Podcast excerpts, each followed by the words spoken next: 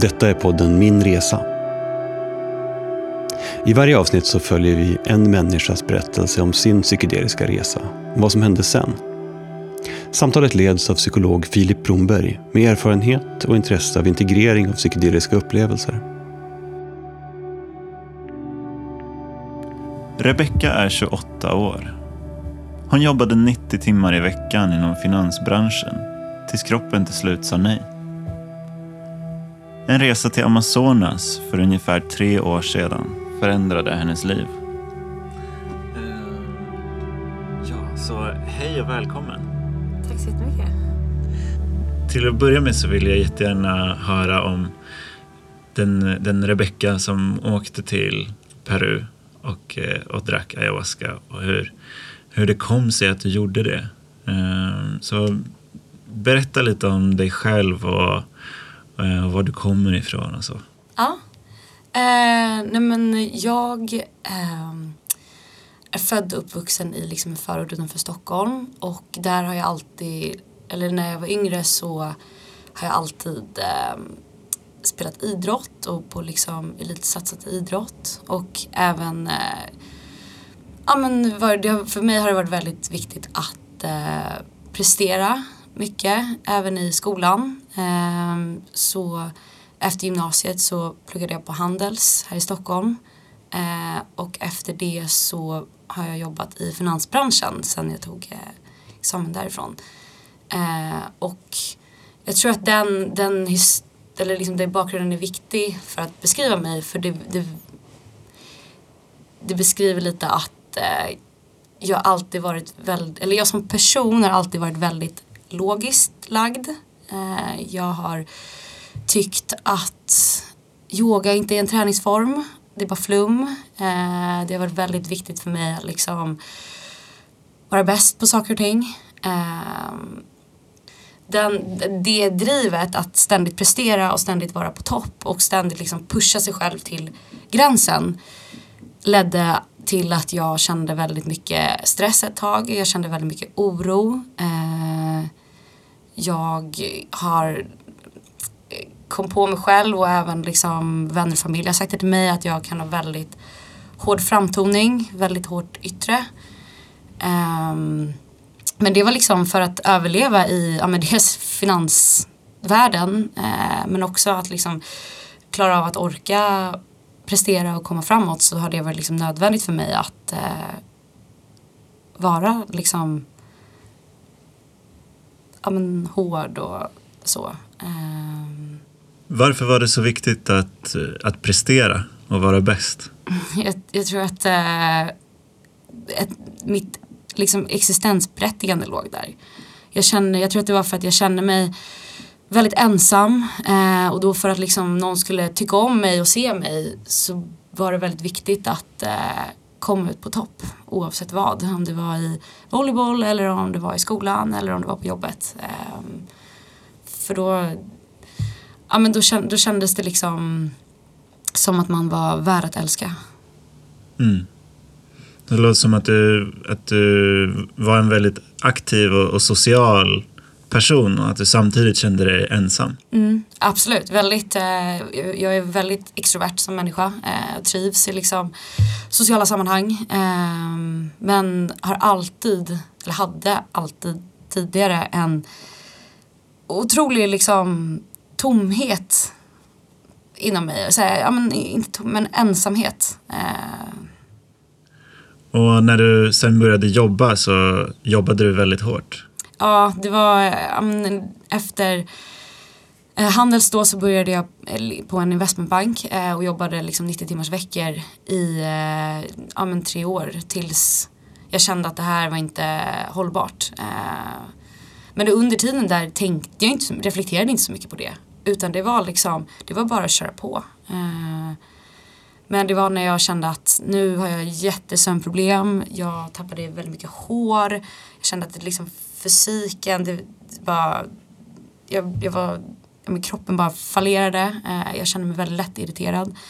Och då märkte jag att nu är någonting inte rätt. Eh, och då började hela tankeprocessen gå igång. Så här, hur hamnade jag här? Hur kan jag som människa sitta här och vara nästan utbränd? Eh, och känna sån otrolig liksom, ångest och stress och ingen ork. Det var liksom, jag var såhär, det här är inte jag. Jag är den som ska hur mycket energi som helst, vara liksom positiv. Och, men så satt jag där och var ja, men, snudd på utbränd. Eh, och det var då jag kände att nu måste jag ta tag i mitt liv. Eh, på, liksom, på riktigt. Sökte du hjälp? Absolut. Eh, jag sökte en samtalsterapi, eh, eller vad det nu heter, träffade en psykolog.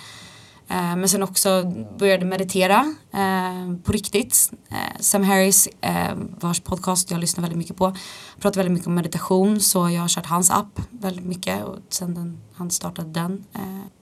Att prata med en psykolog är jättebra men det tog lite tid och jag kände att hallå, det händer ingenting jag är lite sån som vill ha resultat fort. Jag orkar liksom inte vänta i, ska jag gå i fem år i terapi liksom och lösa någonting. Det, jag är för otålig för det. Så hur kom det sig att du hamnade på ett ayahuasca-retreat i Peru?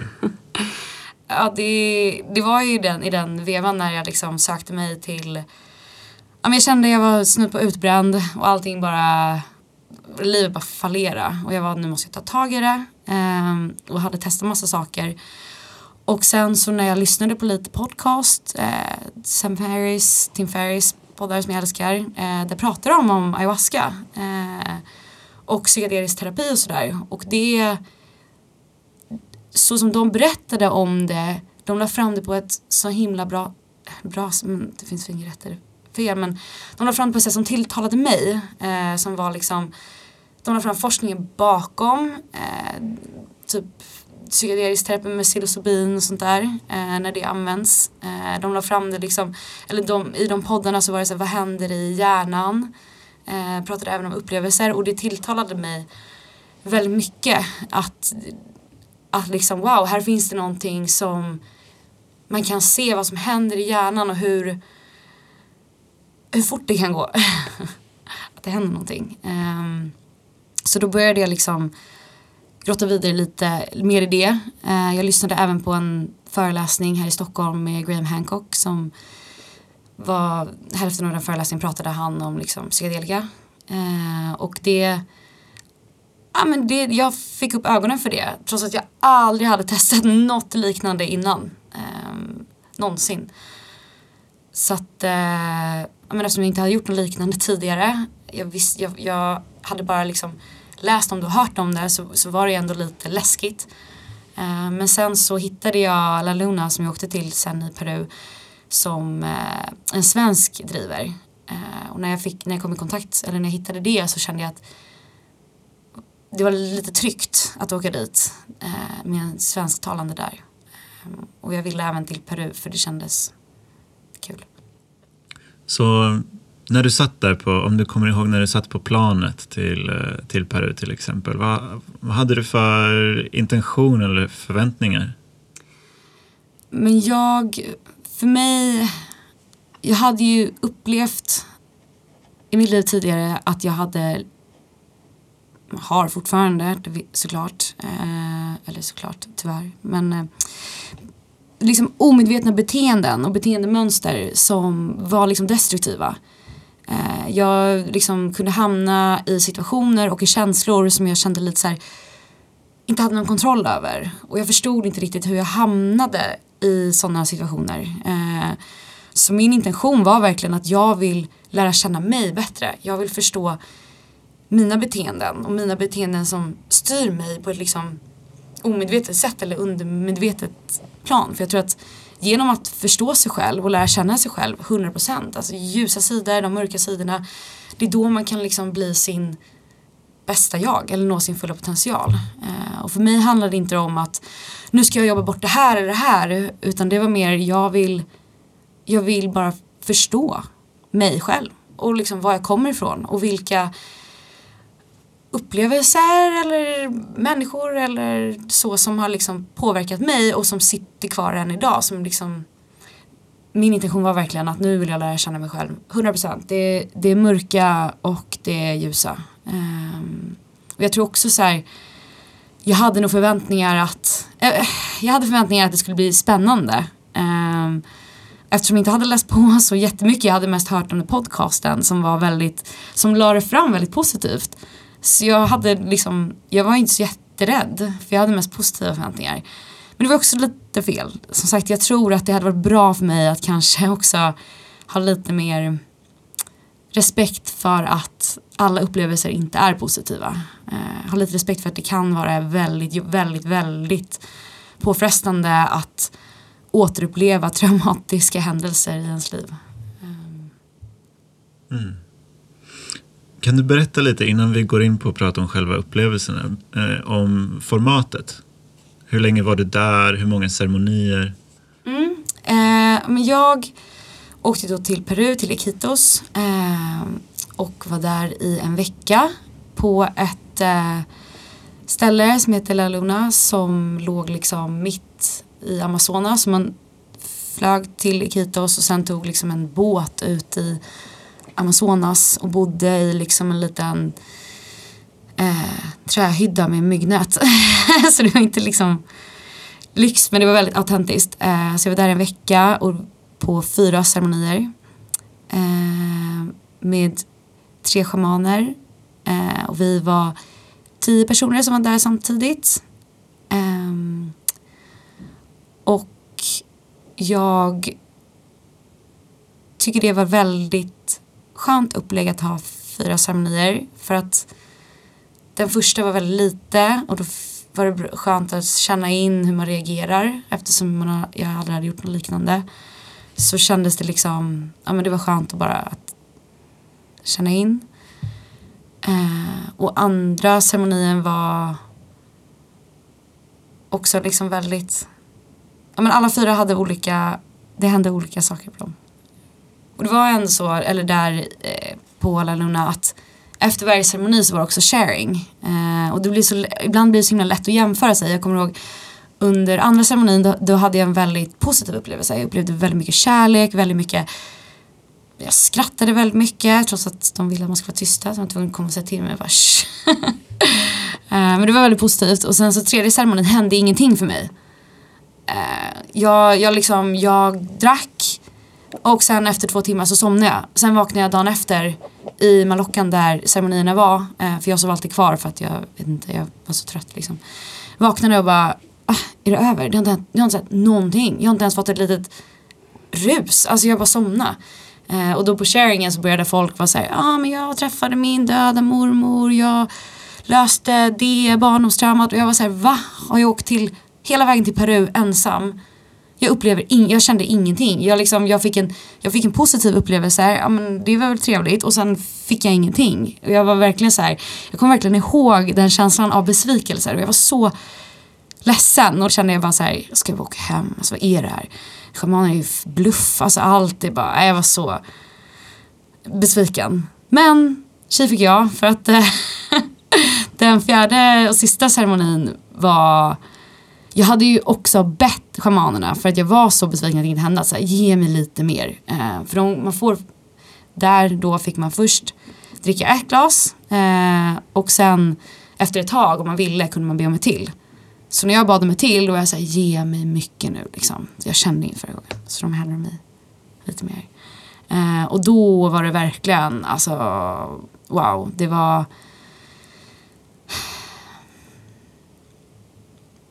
Det var det värsta och det bästa jag har upplevt i hela mitt liv. Och än idag är det så. Och det är helt sjukt, helt sjukt att det kan att allt liksom, det, det mörkaste mörker och det ljusaste av ljuset kan upplevas på jag vet inte, fem timmar liksom. Det är sjukt.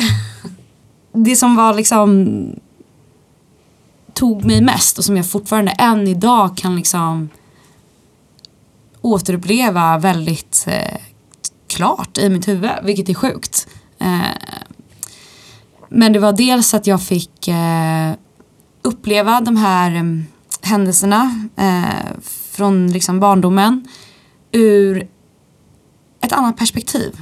Det var som jag fick liksom en chans att, att leva igenom dem igen och skriva om berättelsen på något sätt. det var liksom, det var som jag kom till mitt, mitt unga jag och var såhär nu, nu får du uppleva det här från ett annat perspektiv och från ett mycket mer liksom positivt perspektiv. Um, så det var, det var jättehäftigt och jätte, jättevackert. Um, men sen så fick jag också återuppleva all um, smärta jag har orsakat eh, människor. Um, och liksom den ångesten jag har eh, bärt på. Eh, när jag har liksom betett mig på ett sätt som inte, inte har varit okej. Okay. Och det är liksom, även om människor har förlåtit mig så har ändå suttit kvar i mig. För det, och eh, jag har liksom sett mig själv som en dålig människa. Eh, och inte värd kärlek. Eh, och det gjorde att liksom återuppleva den smärtan jag orsakat andra och känna den smärtan. Det var eh, vidrigt. Eh, och det var nog den värsta känslan någonsin. Eh, och det var så konstigt för att det var inte bara liksom mental smärta, alltså psykisk smärta. Utan jag kände det så jädra fysiskt. Jag såg liksom hur min kropp liksom tinade bort och jag bara kände det var något som liksom djur som bara åt upp mig inifrån. Det var sån jädra smärta. Jag kommer ihåg att jag bara låg där, man har ju sån kräk spyhink för vissa spyr väldigt mycket. Eh, och jag låg där med en spyhink och jag ville bara liksom spy upp allting men det, det hände ingenting och jag bara kände hur det, min kropp var förmultna. Och jag ligger där och jag kommer ihåg att jag verkligen försökte ropa på hjälp och jag bara tittar upp och ser schamanen sitta där framme och jag var såhär Hallå varför hjälper ni mig inte? Jag håller på att dö, alltså jag dör. Och bara hela jag bara förmultades och det gjorde så ont. Liksom även fysiskt i kroppen. Uh, och det, är det jag inte beredd på.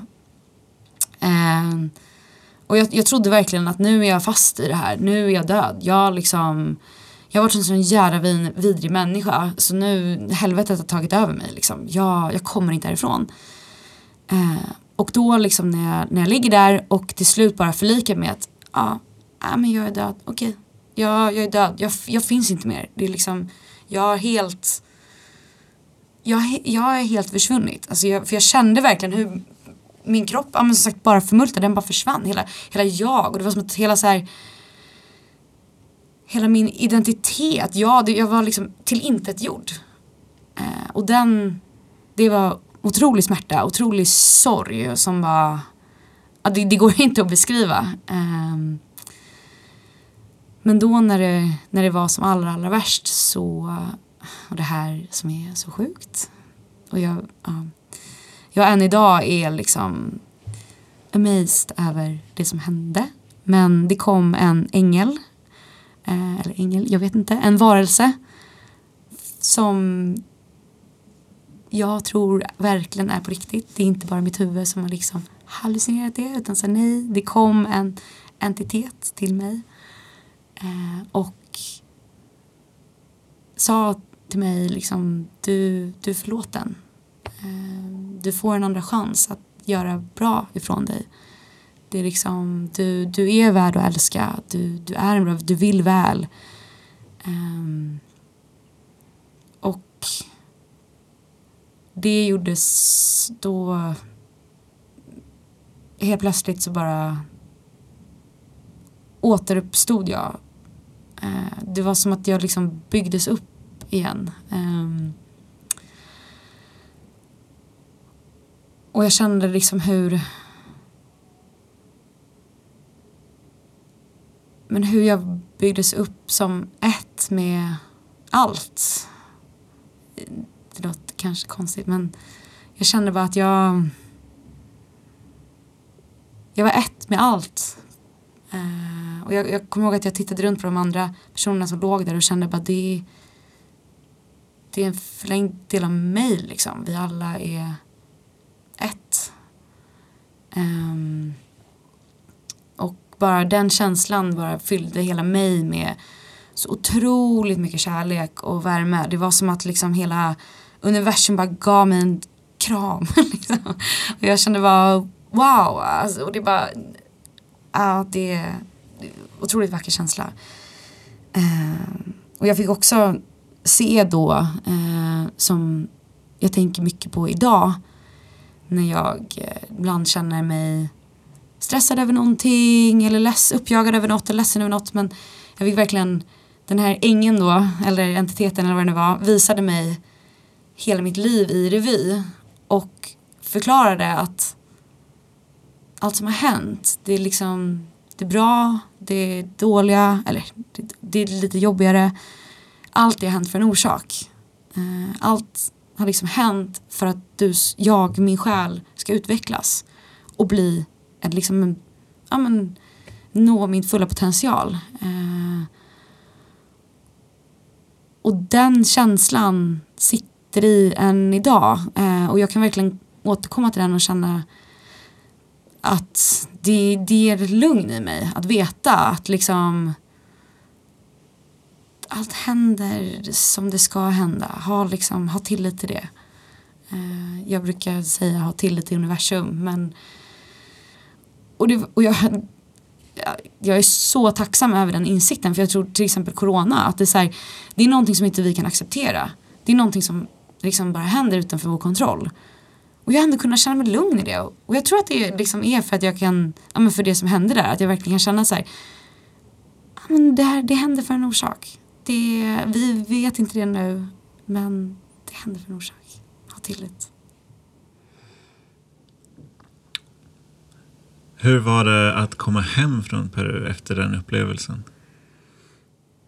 Ja, alltså den upplevelsen var ju det mest liksom, men, överväldigande och omvälvande jag någonsin har varit med om i hela mitt liv. Eh, och det var ju en otrolig spirituell upplevelse för mig att just träffa en liksom ängel. Eh, så jag efter det jag, bör, jag, jag såg mening med allting. Jag började känna så här, det, livet är otroligt meningsfullt. Liksom.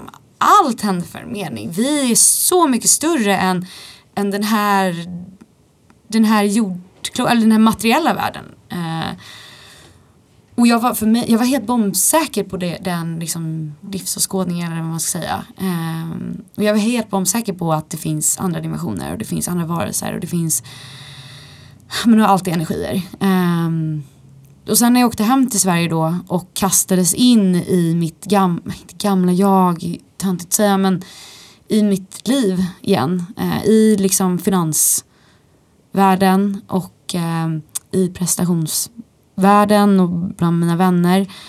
Så blev det lite kulturkrock. Eh, och, eller jag fick lite identitetskris eh, och kände, kände mig liksom det, det var en konstig känsla för jag kände mig så otroligt ett med allt. Eh, och jag har alltid haft en ensamhetskänsla inom mig. Men den, den var borta för jag kände mig så här, jag är en del av någonting större. Mitt liv är meningsfullt, jag är meningsfull, jag är liksom vi alla är connectade. Så på det sättet kände jag mig väldigt connectad. Ehm, men samtidigt så kände jag mig också väldigt annorlunda eh, och typ distanserad från mig mitt liv och mina vänner. Eh, och det var väldigt tufft. Väldigt liksom ja men jag, jag blev, jag drog mig tillbaka lite och blev liksom lite ja men lite identitetskris. Och det var tufft. Eh, och det, det, tog väldigt lång tid för mig att liksom landa i, i vad jag hade upplevt och helt integrera det. Alltså det tog månader för mig. Och det var som att jag levde i ett vakuum de där månaderna innan liksom jag lyckades Eller lyckades men jag, än idag kan jag inte prata med vissa människor om det här för att de är så här, tittar på mig och bara du har ju tappat det. Alltså jag hade ju vänner också som var till och med bara, men vadå ängel, du är sjuk i huvudet.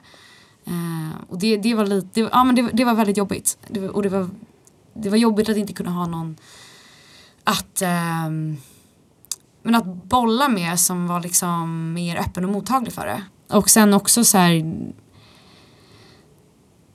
önskar kanske att jag hade tagit kontakt med någon tidigare som hade varit med om samma sak. Som jag hade kunnat prata med. Och det hade ju varit perfekt om det fanns liksom psykologer som hade kanske erfarenhet av sådana grejer. Eller sådana erfarenheter snarare.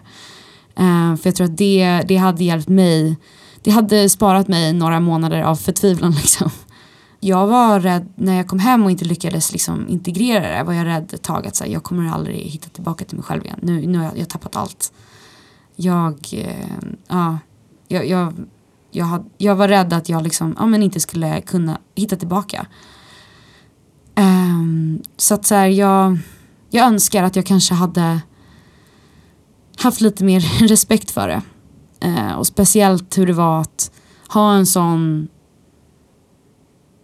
jobbig men också otroligt, ja men som sagt det mest omvälvande jag varit med om, mest positiva jag varit med om. Eh, men det, jag visste inte liksom, jag, jag, kunde inte ana att det skulle vara så jobbigt att eh, gå igenom det och integrera det efteråt. Och jag önskar att jag hade vetat det för då hade jag varit mer ödmjuk inför det.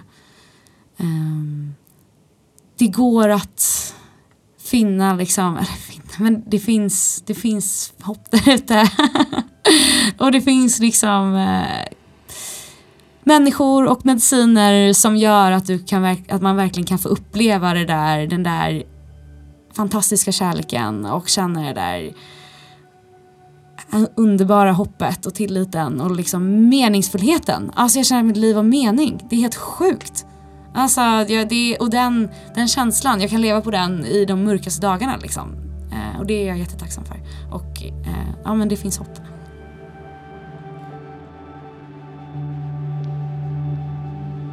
Du har lyssnat på podden Min Resa som produceras av företaget Nysnö svensk expertis inom psykedelika.